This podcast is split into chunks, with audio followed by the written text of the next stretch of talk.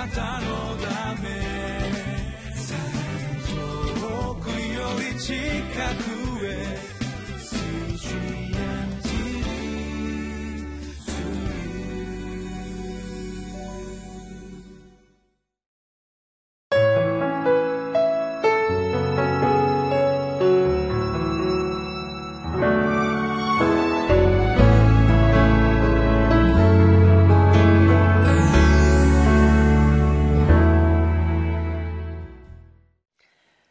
ンマネル堺キリスト教会の津田聡樹と申します。今日は3月1日。個人的なことですが思い起こすと35年ほど前に高校の卒業式に出た日だったと記憶しています。3月は卒業式のシーズンです。2年前の今頃私は近くの中学校の PTA の会長をしながら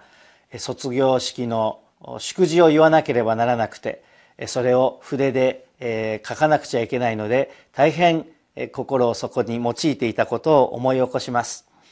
えー、聖書の話宗教的な話ということは公立の学校ですから、えー、言えません。普段喋らない、えー、一般的なことを人前で話すというのは苦労しました。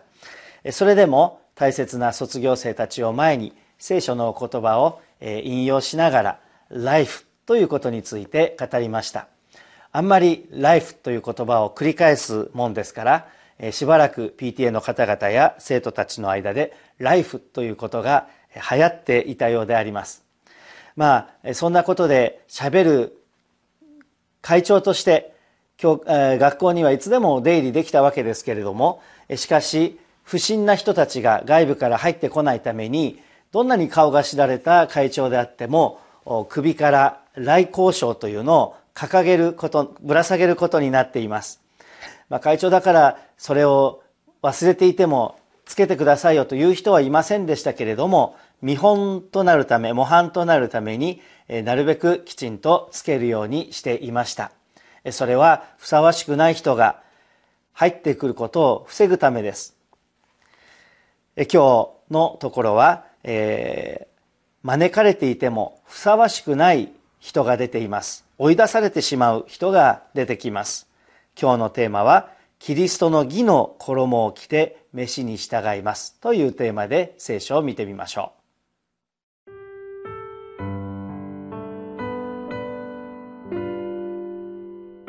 マタイの福音書22章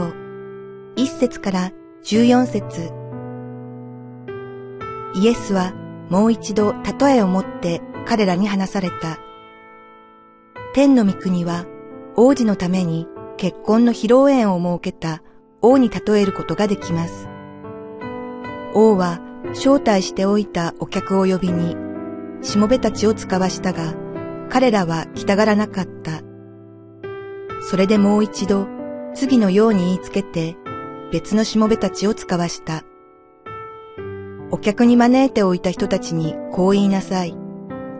さあ、食事の用意ができました。お牛も太った家畜もほふって何もかも整いました。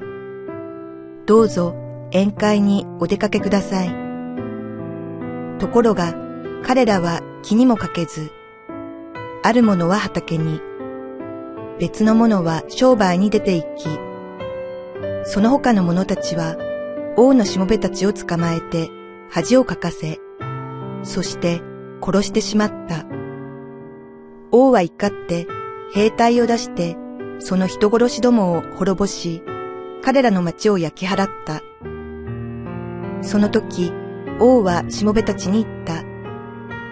宴会の用意はできているが、招待しておいた人たちはそれにふさわしくなかった。だから大通りに行って出会った者を皆宴会に招きなさい。それでしもべたちは通りに出て行って、良い人でも悪い人でも出会ったものを皆集めたので、宴会場は客でいっぱいになった。ところで、王が客を見ようとして入ってくると、そこに婚礼の礼服を着ていない者が一人いた。そこで王は言った。あなたはどうして礼服を着ないでここに入ってきたのですか？しかし彼は黙っていた。そこで王はしもべたちに、あれの手足を縛って外の暗闇に放り出せ。そこで泣いて歯ぎしりするのだと言った。招待される者は多いが、選ばれる者は少ないのです。今お読みいただいた今日の聖書の箇所マタイの福音書の22章の前半。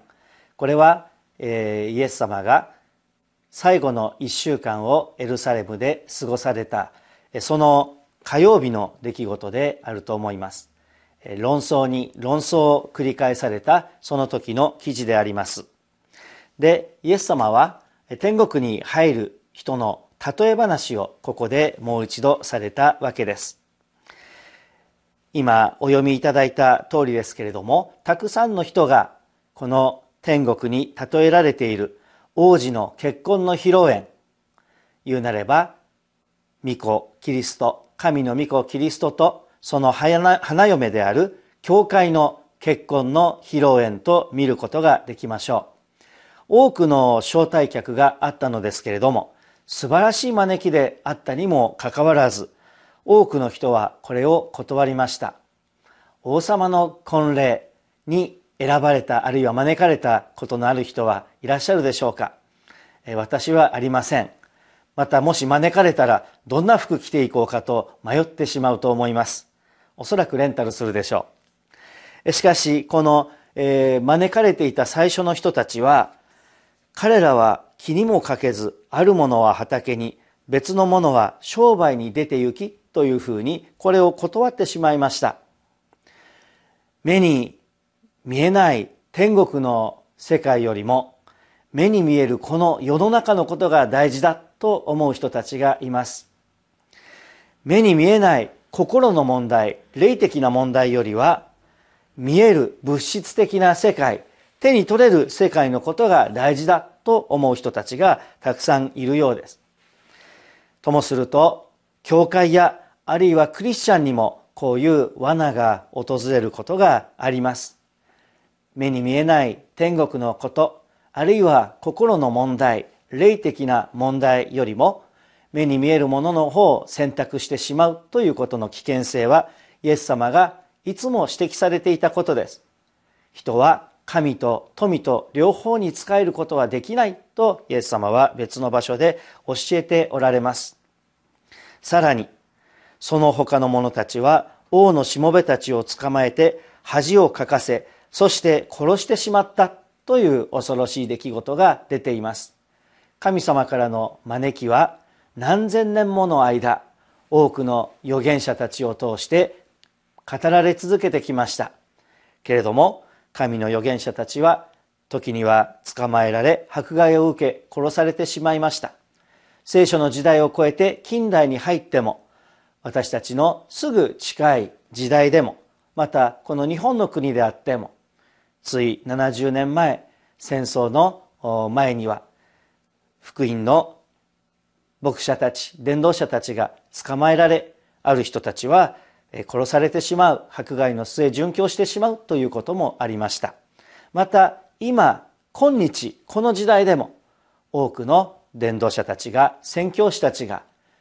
福音のために殉教している現実を見ることがあります。人は最後の最後にイエス様ご自身さえも十字架にかけて殺してしまいました。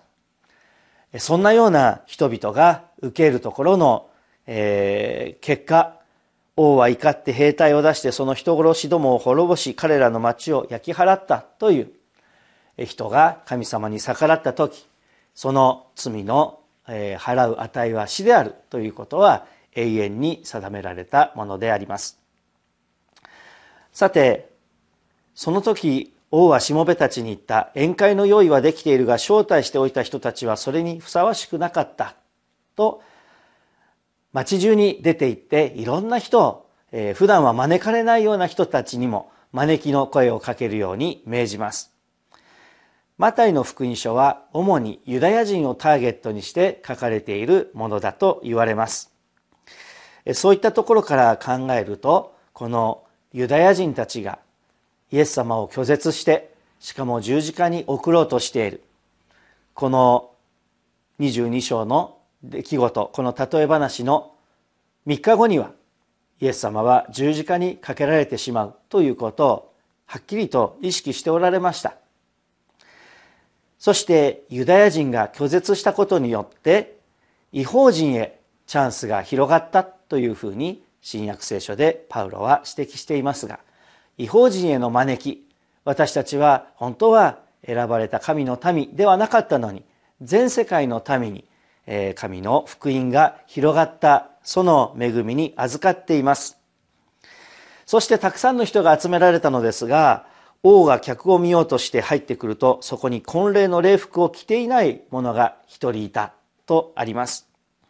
ふさわしい服装をしていなかったので、えー、彼は最後に追い出されてしまうわけですけれども、えー、ふさわしくないせっかく招かれてその招きに預かったようでふさわしくないままでいるということが、えー、指摘されています。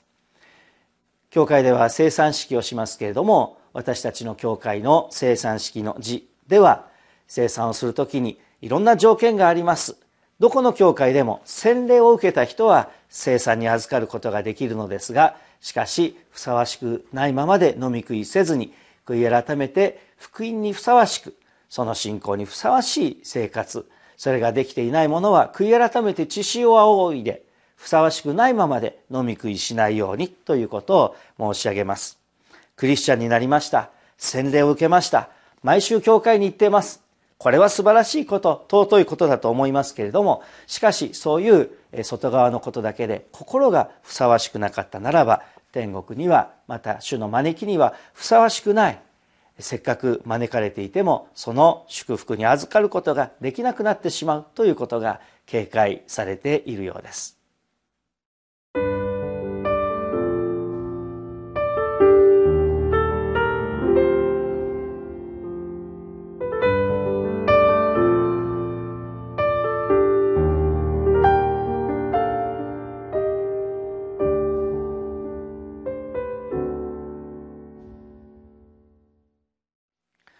私たちに伸ばされている正体の手、福音の招きは素晴らしいものです。しかし、それにも勝って、その正体に預かって、ふさわしく生きること。神様の栄光を表し、また神様を賛美しながら永遠に生きること。その素晴らしさを謳歌するものとなりましょう。お祈りします。天の神様、かつてはあなたの招きから遠いものでしたけれども、聖書の御言葉またそれを語ってくださるあなたの使者たちを通して私たちに福音が具体的に届けられたこと心から感謝いたします。あなたの助けによってその福音を心に受け入れるものとされた恵みを心から感謝します。どうぞその恵みを無駄にすることなくいよいよふさわしいものと整えられこの福音が私たちを通してさらに多くの方々に届けられるために祝福し清めて用いてくださることをお願いします。主イエス様のお名前によってお祈りいたします。アーメン。